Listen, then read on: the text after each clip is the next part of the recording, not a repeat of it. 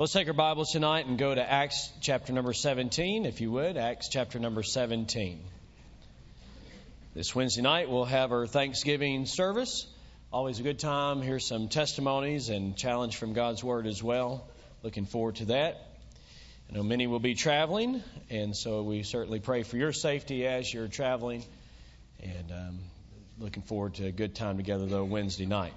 Thanks for praying for the revival meeting there in Lubbock. Everything went very well. Praise God for that. Had two saved during the meeting, so that was a real blessing. And, and a young lady in her 20s came even on uh, Wednesday night and walked the aisle. It was really a blessing, so thank God for that. Okay, how about we look at uh, Acts 17 tonight for our consideration in verse number 10 through verse number 15. Acts 17 and this is in reference to the Bereans, so let's look at verse number 10 now. And the brethren immediately sent away Paul and Silas by night unto Berea. This was because of the trouble, of course, they had in Thessalonica, who coming thither went into the synagogue of the Jews. These were more noble than those in Thessalonica, in that they received the word with all readiness of mind and searched the scriptures daily whether those things were so. That's good, isn't it? now, obviously, that's going to be our focus tonight, as you might imagine.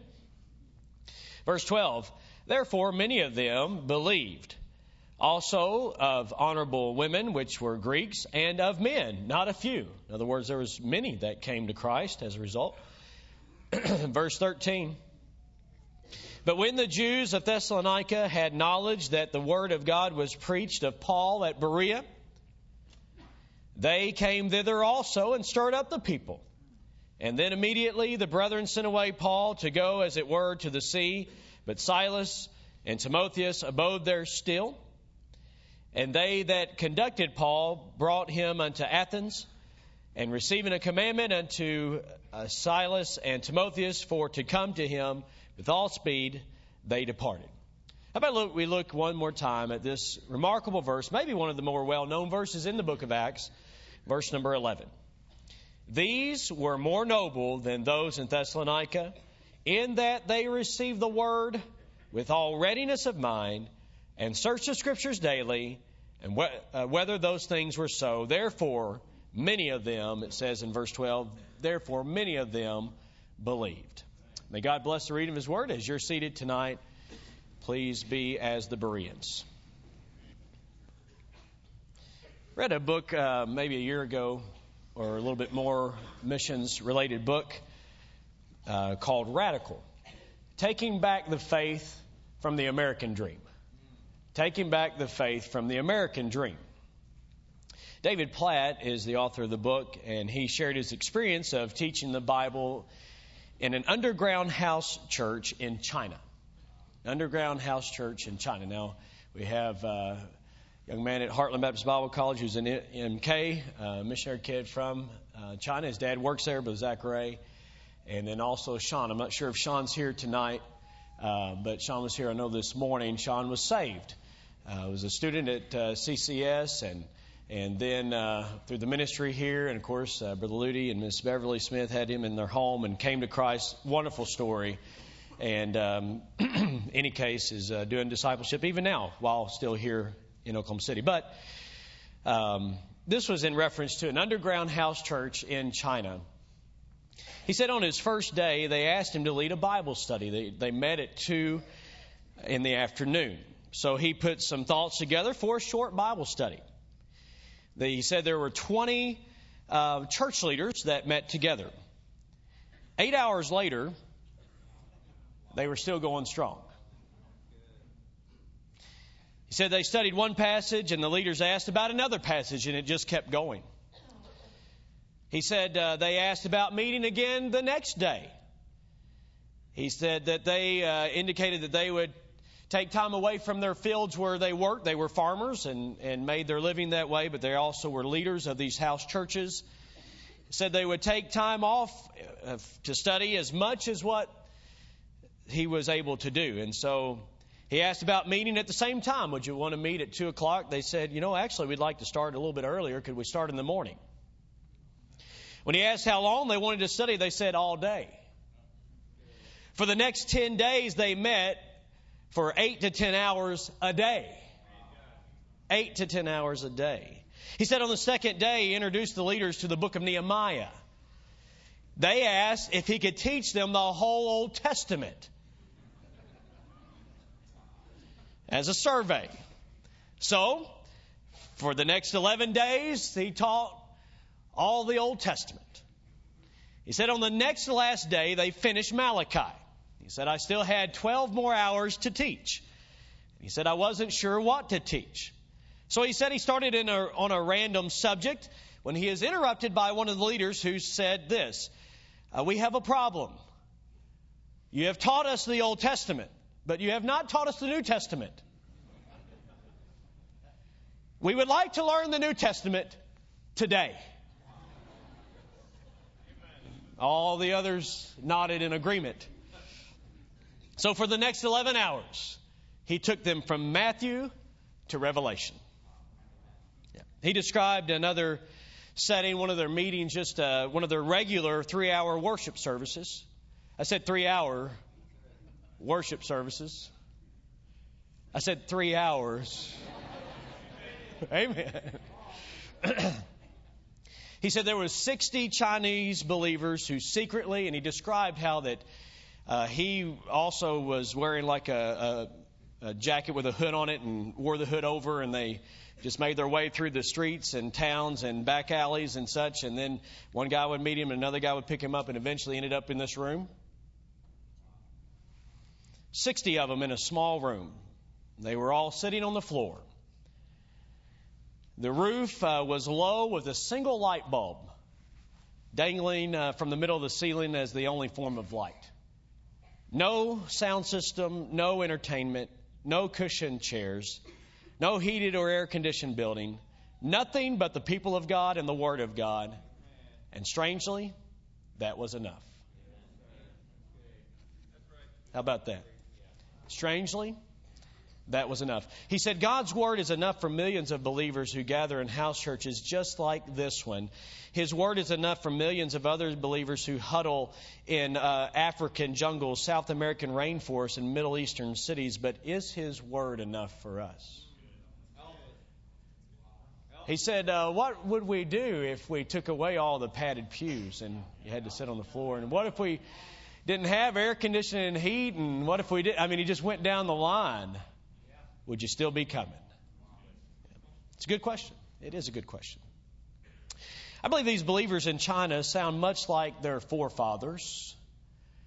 Some from a different time and a different place, a group of believers, a group of individuals who became believers in a town called Berea.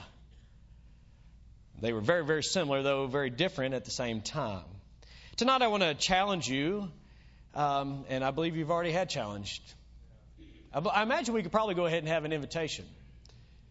But we're supposed to have a three hour service here tonight. We're supposed to go till about midnight. And uh, you're supposed to call into work tomorrow and say, I'm sorry I can't come in because preacher's starting in Genesis and we're going through. How about it? It's humbling, isn't it? It really is humbling. Really is because, you know, we, we take so much for granted what we get, what we have the privilege. It, it, it's not that I have to, that I have the privilege I get to. Well, Paul said, or Luke said to Theophilus, the man to whom he's writing, he said, Let me tell you about these folks in Berea. They were more noble, and I'll explain what that means here in just a moment. But they were more noble than the ones in Thessalonica. Why was he saying that to them? Well, I believe his main intent is he's just going through as Paul and others went. He's just simply showing the word had a different effect in different places. People responded to it differently. He, in fact, uh, Warren Wiersbe had a good outline on this particular chapter, chapter 17. He said there were those who refused, that being reference to the Thessalonian Jews. They refused. And then there was the Bereans. They received. And then as we turn to Acts uh, 17, the latter part of it, uh, with the people of, of Athens, they ridiculed. So there's an alliterated outline. You ready? They re- either they refused it, or they received it, or they ridiculed it. But really, that's what we're seeing as we go through the book of Acts. There's all kinds of different responses. I'm telling you, when you turn into chapter 17 and verse 10 through uh, the verses that we read there, verse 15, it's refreshing. It's encouraging to hear. Wow, these folks, they wanted to hear. They wanted to hear it. I want to thank God. I love preaching. My favorite place to preach in the world is right here. And I thank God you're receptive. And but as as I uh, also consider that, maybe not everybody is as receptive as what they should be. Is that possible? There's different levels of being receptive right here. There's some that are so eager, wanting to take it in. I mean, we got kids here taking notes. I mean, they're writing stuff down right now, and it's all about the sermon, right? I mean, it, it is. It's all about the sermon. They're getting it. They're writing stuff down. Yep. I tell you what's been a blessing to me. Some of them maybe because of uh, their school, their Christian school or homeschool or something. Uh, they've come to me in the uh, foyer and they'll have their notes, what they took during the service, and I'm supposed to, as the pastor, the man preaching, to sign my name to it. That, that yes, that's what I preached. I'm telling you, they take good notes, very good notes. You all keep that up. That's fantastic. And um, yeah, in fact, better notes than what I had. So, anyways, but I thank God for that. I thank God for children and others. And but you know, I mean, let's just fo- let's just face it. Um, we can grow a little bit dull in our hearing. We hear it so often, we can take it for granted. We're guilty. I'm guilty of that. I'm guilty of that. We all can be. I can take for granted that I have the privilege of preaching. And I can look at it as more of a chore, like, man, I've got to get this one done again. And that, hey, that's totally wrong. No, it's not that at all. And I'm glad to tell you, and by God's grace, that's not how I feel about it. Uh, there's times I open up my Bible and I think, my soul, I can't believe I get to do this again. This is great. It's wonderful. I want to be like the Bereans. Isn't it great that, uh, I mean, you know, how many Bible classes have been called the Bereans or, or churches, the Berean Baptist Church. Some of you are from Berean Baptist Church. That's why, right here, what we're reading about tonight. I want to have that kind of heart, and I want you to have that kind of heart as well. So I believe that's what Luke was trying to encourage Theophilus was, listen, just think, as you share the gospel, there's going to be people like the Bereans. And you ought to be like the Bereans, Theophilus, he might say. So let's, uh, let's just notice tonight uh, how that they were receptive, what they did. Just, uh, just go here these verses in particular, as we've already read twice, verse number 11. But so the missionary team, we're talking about Paul, Silas, Timotheus, they left from Thessalonica. They had to escape. Um, which again, you know, much like in parts of the world today, there's persecution going on, but it was here, and they had to escape from Thessalonica, and they went 45 miles, probably a three-day journey, kind of out of the way. This uh, place, Berea, was off the main road, but there was evidently a sizable population there. At one time, it was one of the uh, capitals of one of the uh, districts. There are four districts there in in Old Macedonia, and and um, so this was one of the capital cities, so a notable city. But what's most notable were these these Jews. This was not common. I believe that's why he took some time to kind of point this out. He said these uh, these were more noble. That word noble, of course, it has to do like with nobility you know, in, in certain contexts, but that's not what he's talking about here. It's not their social status, but he's he's saying this: these were more, they were more eager and willing to learn. They were they were more open-minded. In fact, they weren't prejudiced against the Word of God. They they didn't immediately just dismiss it. Thus, they were open-minded. That's what the word uh, noble has as, as its meaning in, in this particular context. So these were more noble than those in Thessalonica. Now, he's not being critical of the folks in Thessalonica. He's just simply saying, listen, I preached there, uh, Paul preached there rather, and they weren't very receptive. In fact, he met with them for three Sabbath days, and they weren't quite receptive. But let me tell you about these people in Berea. These were more noble in that, look at it, in that they received. The word received means they welcomed, they accepted they were glad to hear. Okay? They accepted it. They received the word, the message. They received the word. Look at this now, with all readiness of mind. They received the word with readiness of mind. The word readiness of mind means readiness has the idea of zeal. Zeal. They heard it with zeal. Um, they were very eager. There's another good word. They were very eager. They were very eager. Readiness of mind, eagerness of mind. Okay, let's read on here. It says, and they and search the scriptures. Okay, this word search. Now I'm going to put all this in a way that you could um, uh, quickly understand here in just a moment, but let's just go word to word here. They searched the scriptures. It means the process of evaluation. They evaluated what Paul was saying. They examined it. They questioned what Paul was saying. Isn't that good? You'd think, well, that's the Apostle Paul. They shouldn't question what he said. He wasn't offended by it at all. He was glad for it. That they questioned. They, not, not, in a, not in a negative kind of way, but just, okay, now I want to know more about that. Okay, so you're saying that Messiah would die. Now, now show me where that is. Can you imagine the conversations they had?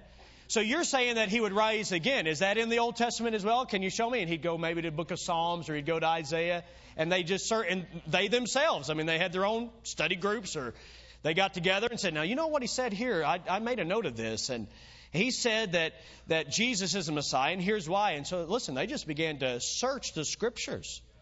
See, the gospel provokes that kind of searching. We ought not to be afraid of people's questions.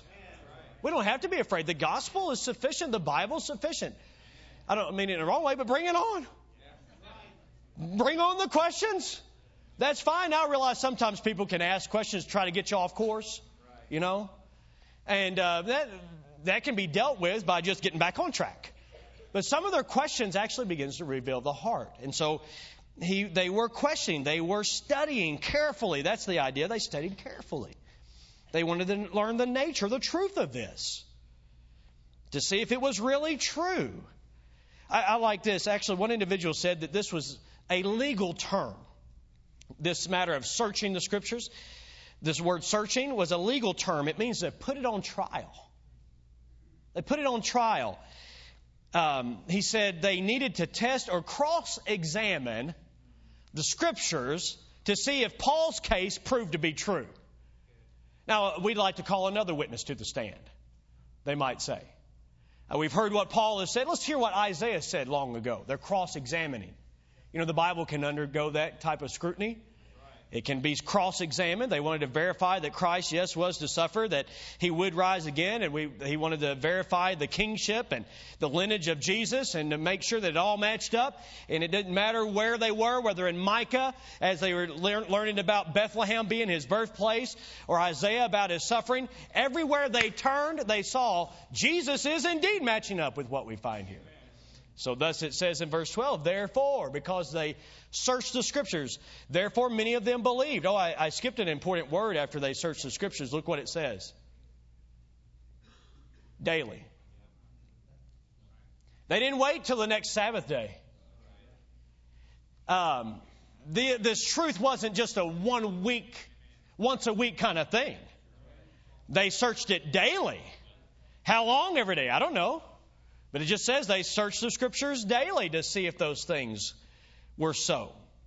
And thus, upon careful examination of the scriptures, many came to faith in Christ. Well, unfortunately, in verse 13, here come the troublemakers. They went 45 miles to cause trouble. They went out of their way to cause trouble. Isn't that a sight? But that's what they did. They went 45 miles to cause trouble to the gospel ministry. And thus, once again, Paul had to flee this time to Athens. And uh, Silas and Timotheus were able to stay behind this time, and they would join up with him later. And uh, Paul's going to have quite an experience there in Athens. But I love what it says about the Berean believers. And could I give it to you here this way tonight? I believe they were commended because they did these four things. You ready? These four reasons. Number one, they received the word eagerly. They received the word eagerly. Number two, they examined it carefully. Number three, they you getting this, kids? You doing all right? Adults, you getting this? Okay. They received it eagerly. They examined it carefully. They studied it daily, and they applied it personally. Now that's how we ought to go about Bible study. That's how we ought to go about church life. Receive it eagerly. I want to ask you tonight. Okay, now again, the, the four, they received it eagerly, they examined it carefully, they studied it daily, and they applied it personally. And that changed their life. So I want to ask you tonight do you, I'm asking you, do you receive the word eagerly? Eagerly. Well, I believe that you do. I, have already said that, but I don't mind to say it again. Here you are on a Sunday night with cold weather. It's not that bad, come on. But here, I mean, you could have found an excuse not to be here. And I know there's some who, by the way, want to be here, but physically are not able to be here. And I sure wouldn't want them ever to feel bad about that. You understand what I'm saying? Yep. So I realize tonight, in many ways, uh, this is like preaching to the choir, but also know that the choir can be off key every now and then. Isn't that right? Not our choir. but all of us can lose eagerness. You know, we get eager about other things. Kids right now are eager to find out, man, I hope it snows like two feet. Why? Because they love snow? No, because they don't want to go to school, right? They're eager to find out what's it going to do, you know? It's not just little kids either, right? It's college age people. Yeah. That's right. Some are praying not just for the rapture, but for the snow, you know. Yeah. I'm eager to eat Thanksgiving meal. I got to be honest with you. I'm looking forward to that. I'm looking forward to it. I'm looking forward to eating it again and again and again. I'm looking. It's it's even better as leftovers. Too bad you can't make leftovers from scratch. You know what I mean? Some of you might get eager about, you know, what sales are going to be on Friday. I mean, you got it, you've got it all mapped out. In fact, you've already found out you can get ahead of it. They're already doing some of them right now. Isn't that right? Yeah, you get excited about that. Some of you eager about hunting. Yeah, that's good. That's all right. Some of you get eager about uh, the next phone that comes out with an apple on it. What's the next new? Sorry. What's the next new thing? You might be eager about that next text. You know, that's what life's about, right? Or you might be eager about seeing the grandkids. Hey, I know I'm, I'm talking to somebody right there. Man, I'm so eager about seeing those grandkids. And then you'll be eager to send them home. Isn't that how it is? You know, I think all that's great, but I want to ask you tonight how's your attitude towards the Word of God? Do, do you have that eagerness? Do you want to hear it? Do you, how much do you know? I appreciate here just a few weeks ago. I'm not going to name the individual, but he came to me. He grew up pretty much in this church, and he said, "Brother Gaddis, I just want to know more about the Bible.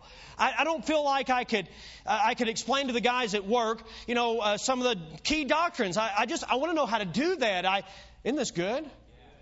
I commended him for it. I thought, that's great, and and I mean he's faithful, you know, in the times. But he said, I, I want to know, you know, what what the Bible is. And so right now, I gave him a book, by the way, that was given to me when I was a young person, a teenager, and and a man named Larry Hanson. I've kind of got even reconnected with uh, here. He's back in Tennessee. But anyways, when I was a young person and I was called to preach, he gave me a book, a survey of the Old Testament, a survey of the New Testament, and it just kind of lit a fire in me for Bible study very easy to understand. And so I just I've loaned that book out, and and um, and so he's doing his own study. But I appreciated that that he wanted to know more.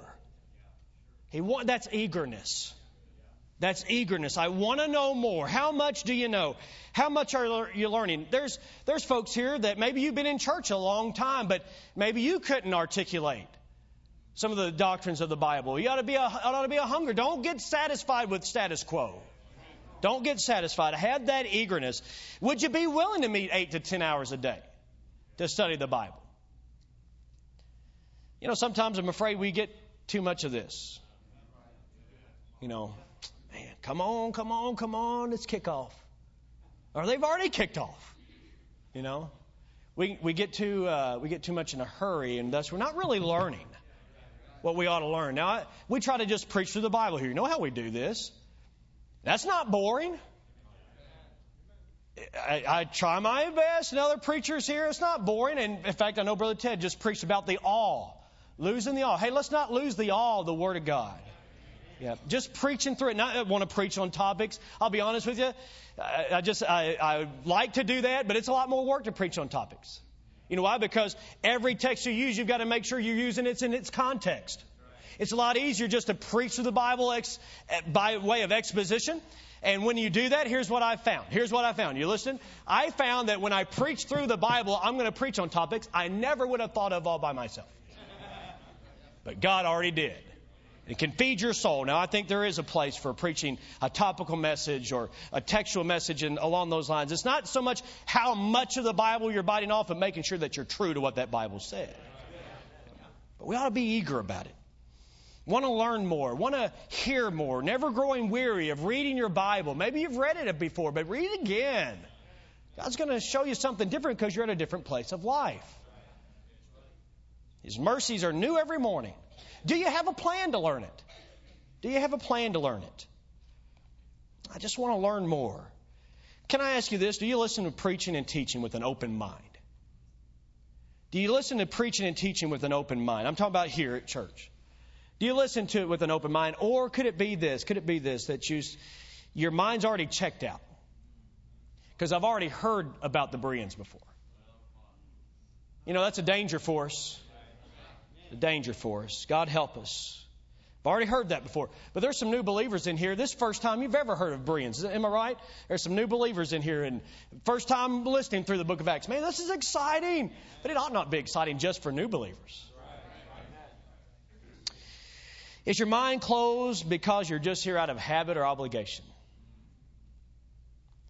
Is your mind closed because you're more interested in other things or other people like the person beside you or somewhere else?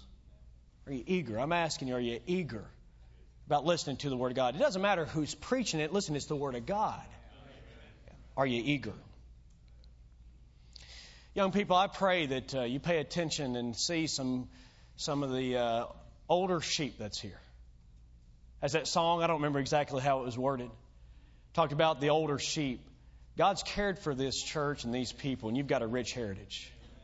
The reason you do is not because of these buildings and lights and everything here, though we're thankful for that, but because they're trying to pass on to you what you really need. Thank God for that.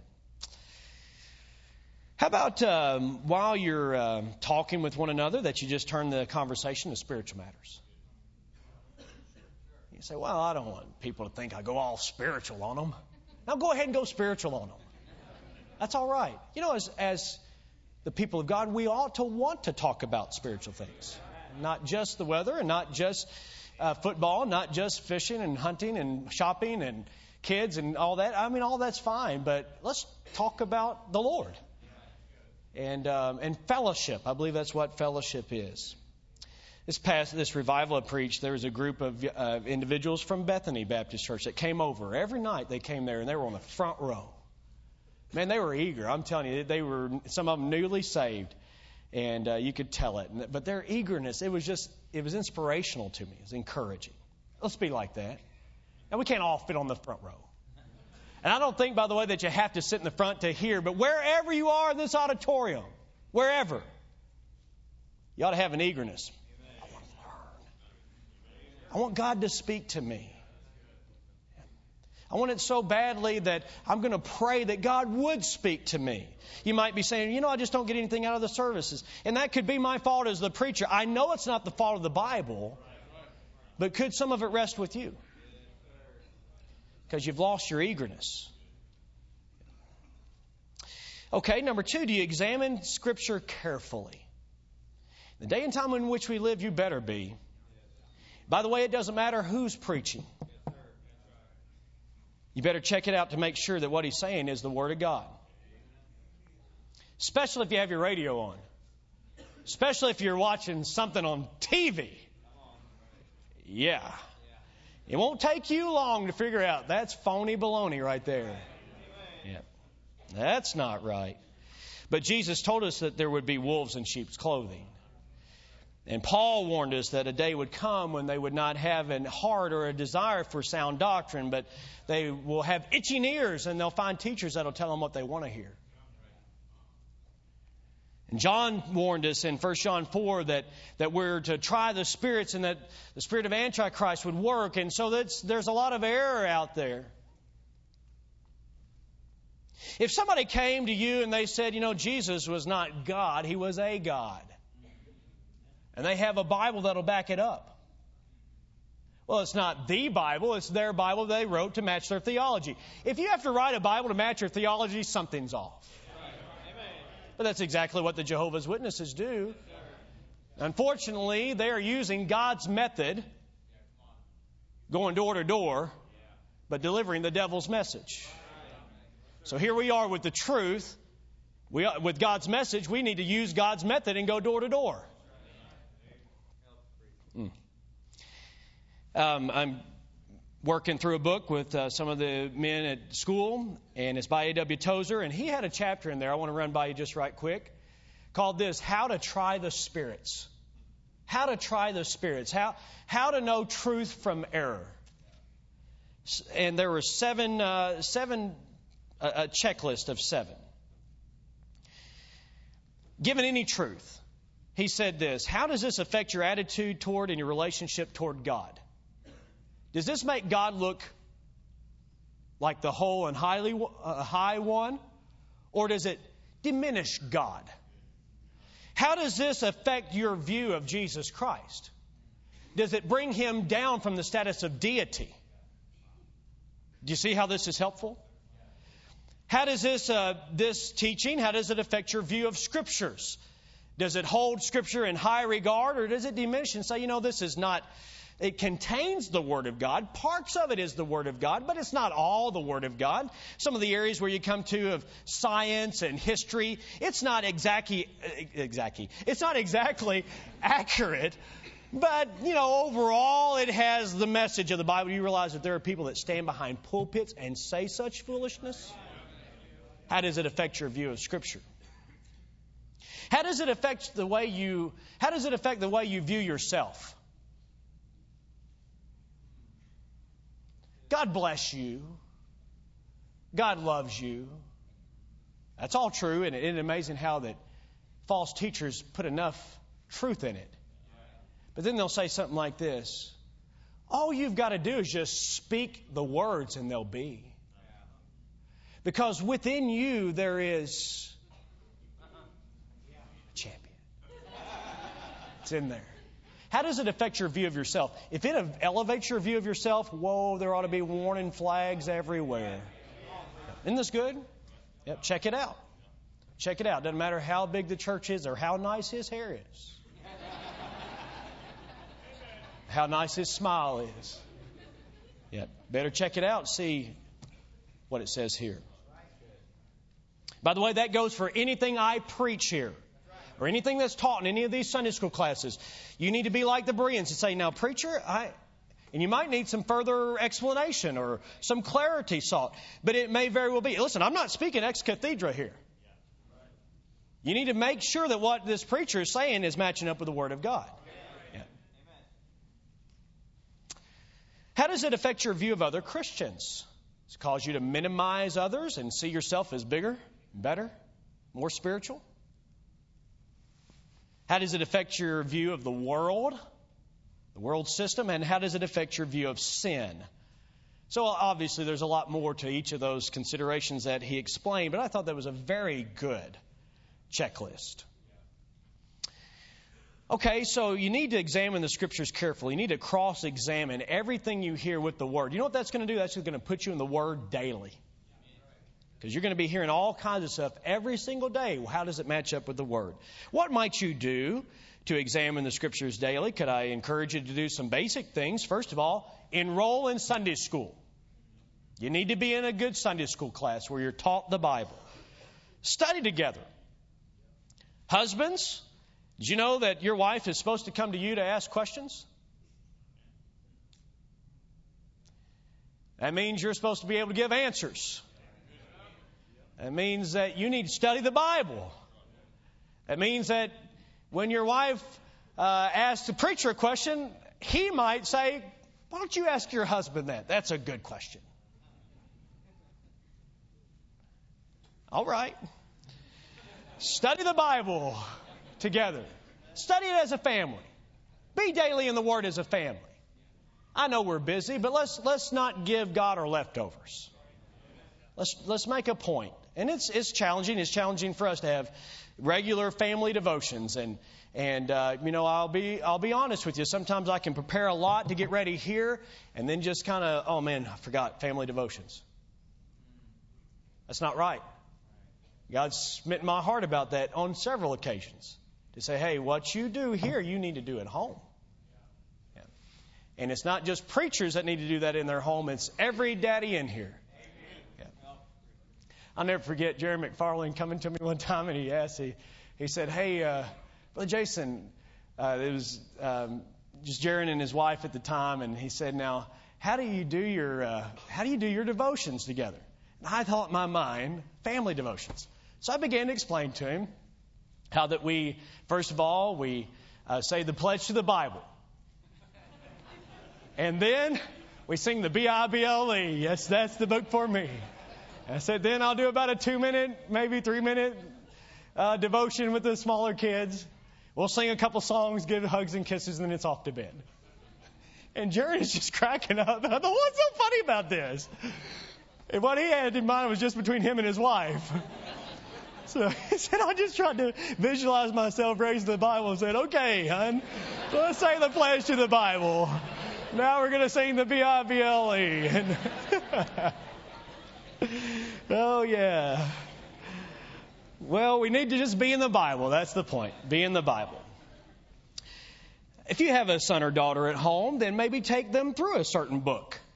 Study it with them. It may not be a book of the Bible, though it could be, but it might be a good book about uh, youth life and such. And so, talk to Brother Seth if you need some uh, directions on what book might be good to go through. But that, that's that'd be a fantastic study together.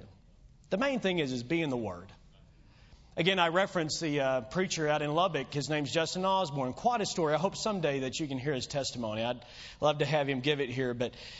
But he said one thing that they've started doing on Wednesday nights is they, he preaches a doctrinal message. But what he does is he gives them doctrinal questions on that Wednesday night that is for the next week.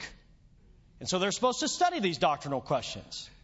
He said, What's been a blessing is that people in the church have started getting together in their homes and they're studying the Bible together. And he said, Every now and then my phone will ring and it'll be one of the members and they'll say, Hey, preacher, we're stuck. A lot of these folks are new believers. Hey, preacher, we're stuck. can you help us? And he'll answer and kind of give them some guidance. And, and then he said, you know, a little while longer, they'll call again. Hey, preacher, we're stuck. We're stuck. But you know, he said, I love it. I love it. So maybe we ought to hand out study questions for you to take home. But the main thing is just to be in the Bible. Maybe you ought to read a book about how to study the Bible. Could make some good recommendations to you on how to study the Bible for all it's worth and how to um, rightly divide the Word. Some of you might have an occasion. I'm going to throw something out to you here just to think about, just trying to be practical here a little bit. Some of you have occasion. I'm forgetting now what day that John Waterloo teaches up at the school, a class called hermeneutics, which simply means how to study the Bible.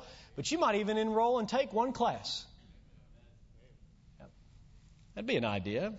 He's a good teacher. He says it's the most important class at school. And tonight it is. Tonight it is. Hey, how about this? Um, buy a good Bible commentary. So that while you're studying the Bible, listen now, just because it made its way into a commentary first doesn't mean it made its way in the Bible first. So you got to check out the commentaries too.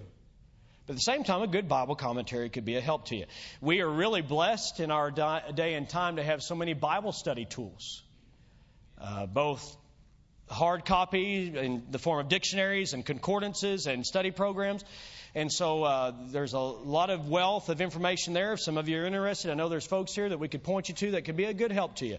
Uh, Bible study tool, tools by way of computer and even on your phone, your iPads, and everything else. There's great ways to study the Bible. Learn Bible doctrine. Whether a systematic theology book, a good, reliable one, and again, you know, there's some you have to be careful about. I realize that, but at the same time, learn doctrine, learn Bible doctrine. This is really a lot of what was behind the True Direction discipleship classes that we have in the summertime, in which we have, by the way, available at all time. Why am I a Baptist? What's Baptist history and distinctives? Why do we use the King James Bible? Brother Pearson taught that a few, uh, maybe a year ago or so. And then other just uh, areas, basic Bible doctrine, and and some of these uh, areas and more that I'd like to add to it, just so that you could learn and be well equipped. So, number one, do you study the Bible eagerly? Do you come to church with eagerness? Number two, do you examine what you're hearing, checking it out, checking it out by the Word of God? Do you, do you examine it carefully? Number three, do you study it daily? Do you study it daily? Are you in the Bible every day? Every one of us get busy. I've missed my devotions. I'm sure everybody else has too. You still have to live a godly life even when you miss your devotions.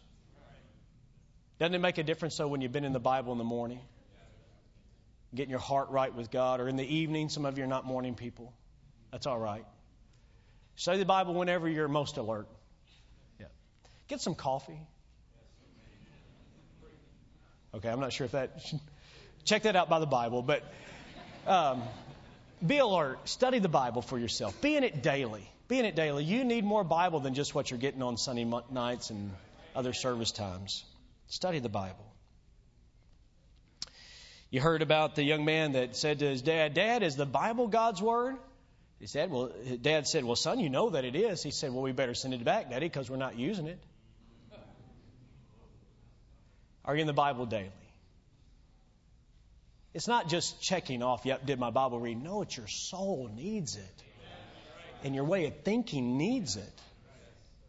Number four, do you apply it personally? Do you apply it personally? Do you take what you've heard, get a very good understanding of it, checking it out by the Bible, and then take it home? Every time I preach, I make a point to preach with application in mind. I don't want to leave people on basis. If you're going to score runs, you got to take it home. Cardinals didn't do so well this year. Did you hear about that? You know why? Because they left a lot of men on base. A lot of men on base. But just getting men on base with the double or triple or whatever is not good until they hit that plate. And it is my heart's desire, though I'll be honest with you, it's one of my more challenging areas every week to think about relevancy, where you see yourself in the Bible, and then also application, where you know exactly what to do in light of what you've heard. But a lot of this work you also need to do on your own. Thinking about your life and where you live and what you're facing tomorrow and take it and apply it there. You've got to apply it personally. I'm challenged by these folks in Berea. I'm challenged by these folks in China. What if all we had was just one light bulb? But if what we had was the Word, and it is, it's enough. It's enough. Father, help us tonight. We want to be disciples like these early disciples. And I know that uh, so many that I'm preaching to tonight, they're here because they received the, received the word with eagerness. But there's some tonight that are cold or distant, that are just here out of obligation or because of expectations of others or their parents have them here. But I pray there'd be a time soon, tonight even, that they would personally get excited about the Bible. Dear God, help me and others that preach here and teach here. God, help us. It'd be as we've heard from others, a sin to make such an exciting book boring. I don't want to be boring for one moment, dear God. I certainly want to preach in such a way that everybody would listen. But God, I know that ultimately everybody has personal responsibility for their own spiritual development. And I pray that you'd help them to be in your word daily to cross examine the Bible, to see if what they've heard is right. And to know how, God, please help us to disciple people and Lord, thank you for uh, Larry Hanson in my life and help me to be that type of a man in other people's lives that would just give people a hunger for the Bible.